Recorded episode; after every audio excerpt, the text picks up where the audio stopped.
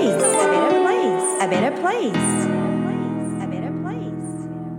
We can do no great things, only small things with great love. By Mother Teresa. マザー・テレサの言葉。私たちに偉大なことはできません。小さなことを偉大な愛で行うだけです。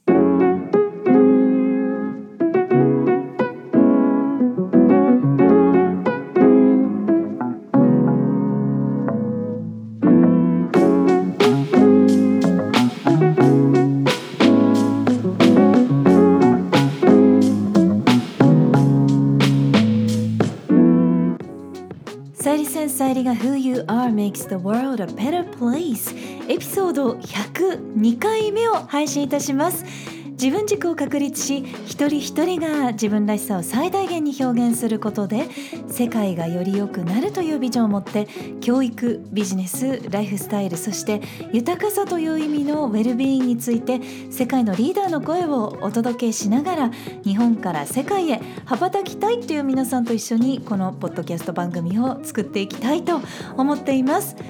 皆さんこんにちは。ナビゲーターのさゆりです。実は今日でなんとさゆりセンスを法人化してちょうど10年が経ちました。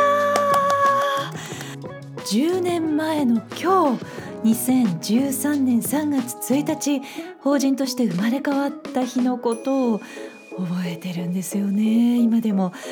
こんな重大な責任を果たすことができるのかなと感じて印鑑を押す手が震えて夜も眠れませんでした。そんな日を今でも記憶しています。この10年を振り返りながらたくさんの方々のお名前とか顔が浮かんできました。法人の運営としては裏舞台でも常にいろんな分野のプロフェッショナルたちが携わってくれています。常に支えてくださって何かの時はあもうダメかななんていう時も、ね、今までありましたけれどもこうなんかスーパーマンみたいな。そういうこうヘルプが現れてくれるんですよね。もう本当にありがたい。そして教育やキャリアを真剣に考える素晴らしい方々ばかり受講してくださっています。誰一人かけてもこの10年間の活動は成り立ちませんでした。そしてこのポッドキャストを聞いてくださっている皆さんのおかげでもあります。Thank you, thank you. もう感謝の気持ちでいっぱいです。10年間も続けられるってもう本当に奇跡だなと感じています。ありがとうございます。何か今年社会に法人として還元できることがないかなというふうに考えていたんですけれども、まあ、皆さんの意見ももちろんたくさん伺ってきたんですけれどもやっぱりこうこれから10年後20年後の日本とか世界にプラスになる一番大切なことで必要とされていることがいいなと思っていました。そこで10年間のリサーチと研究を重ねて開発してきたプロフェッショナル向け本物の英語教育のメソッドと正しい知識を皆さんに公開したいなというふうに思っています。オリジナルエコバッグも作っちゃいましたのでこれもプレゼントにしたいなと思っていますなんかこうバイリンガル教育ってキラキラ輝いて見えるというふうによく言われるんですけれどもそんなことはないです裏事情真実本当のことをこの1年間はしっかりとシェアしていきたいなと思っています。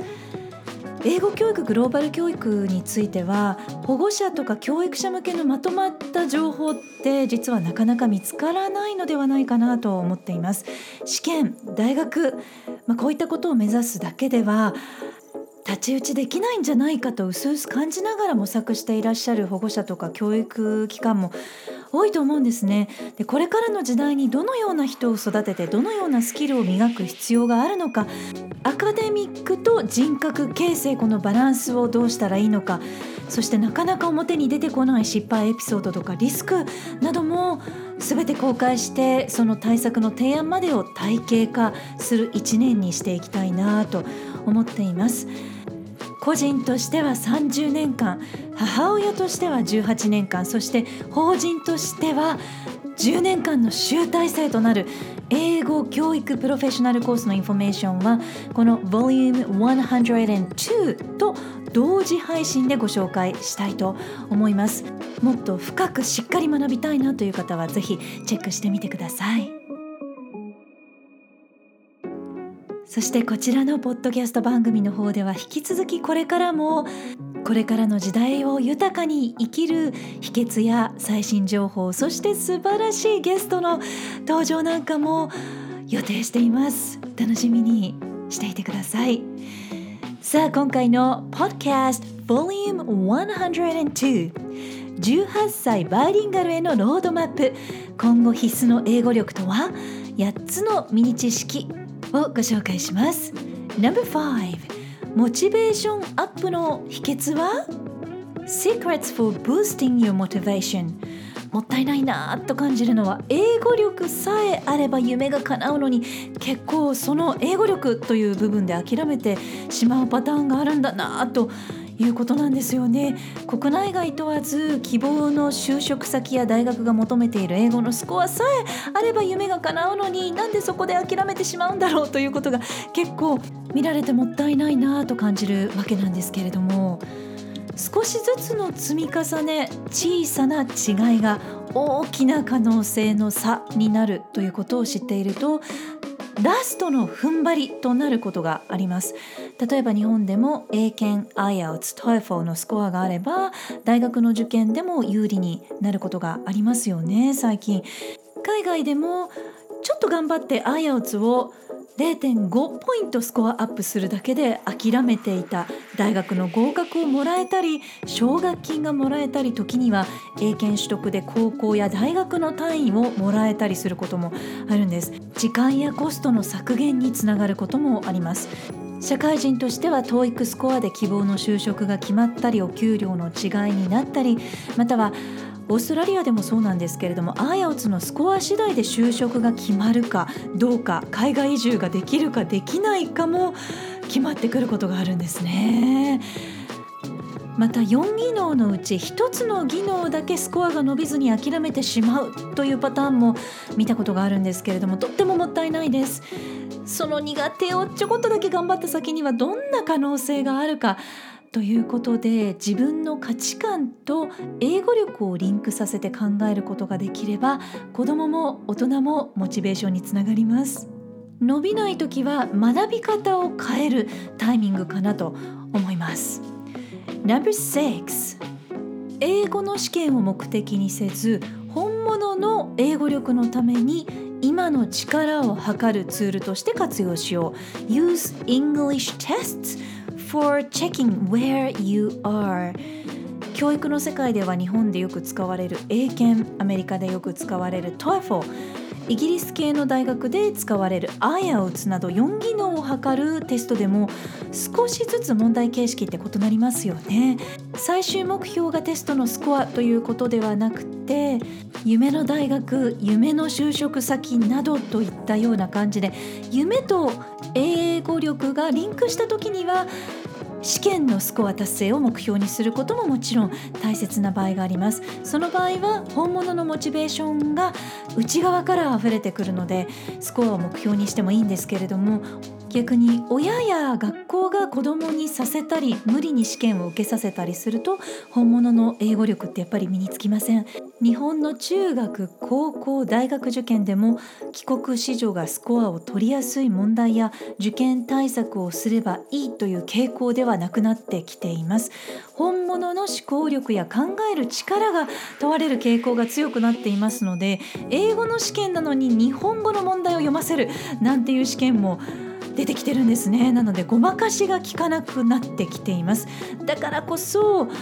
小学生までにもっと要所や900英単語を使った会話フレーズなどを活用して英語で見える世界が広がる楽しみというのを体験することをお勧めします。それまではやっぱり試験を目的にするのではなくて生きた英語力のために活用することをお勧めします。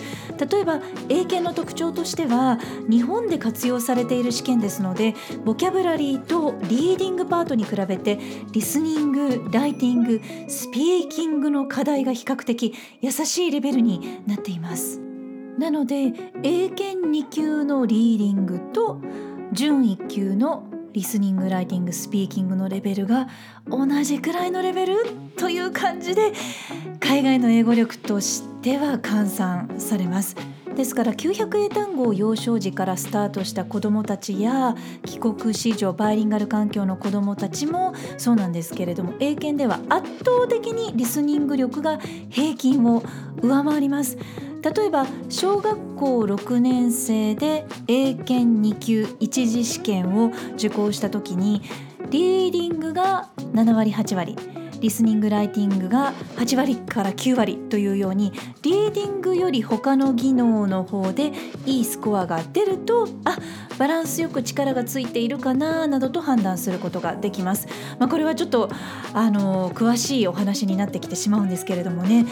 えー、受験などの目的がある時は合否を目指すのはもちろん大切なんですがそれ以外では1回きりの合格不合格というよりもどの技能が得意でどの技能が苦手かというのを測ったり他の英語の試験でも自分の英語力が通用するのかというように実力を見極めるためのツールとして活用することで本物の英語力のためにじゃあ日々何を強化したらいいのかというのが見えてくるんです。Number 7 No struggles when you nurture the true ability 欧米と日本の間の移動で教育環境の変化に負けない進路プランをということで No.7 次男が日本語で語教科を学ぶよりも語学を母国語レベルに持っていく勉強の方が脳を使ってすんごい疲れるんだよねと。本音を伝えたことがありました。もう本当にそうなんですよね。あとは3カ国語を母国語レベルまで持っていくのって本当に難しいよね。ということも言っていました。どちらも日本に住みながら頑張るとなると相当な努力が必要になってきます。英語で会話できるようになることって実はあまり難しいことではありません。でも特に子どもの場合は留学や海外赴任で海外に数年住んだりインターに通ったりしながら日本との文化を行き来する時にはもう何かしらプラスアルファの努力をしなくてはならなくなります。例えば途中で日本の教育に戻る場合はカリキュラムが全く違うので慣れるまで苦労しますし同じ数学という教科にしても解き方とか用語の違いで戸惑ったりとか評価システムがまず全然違うので何を頑張れば評価されるのかというのを体が覚えるまで時間がかかるんですね。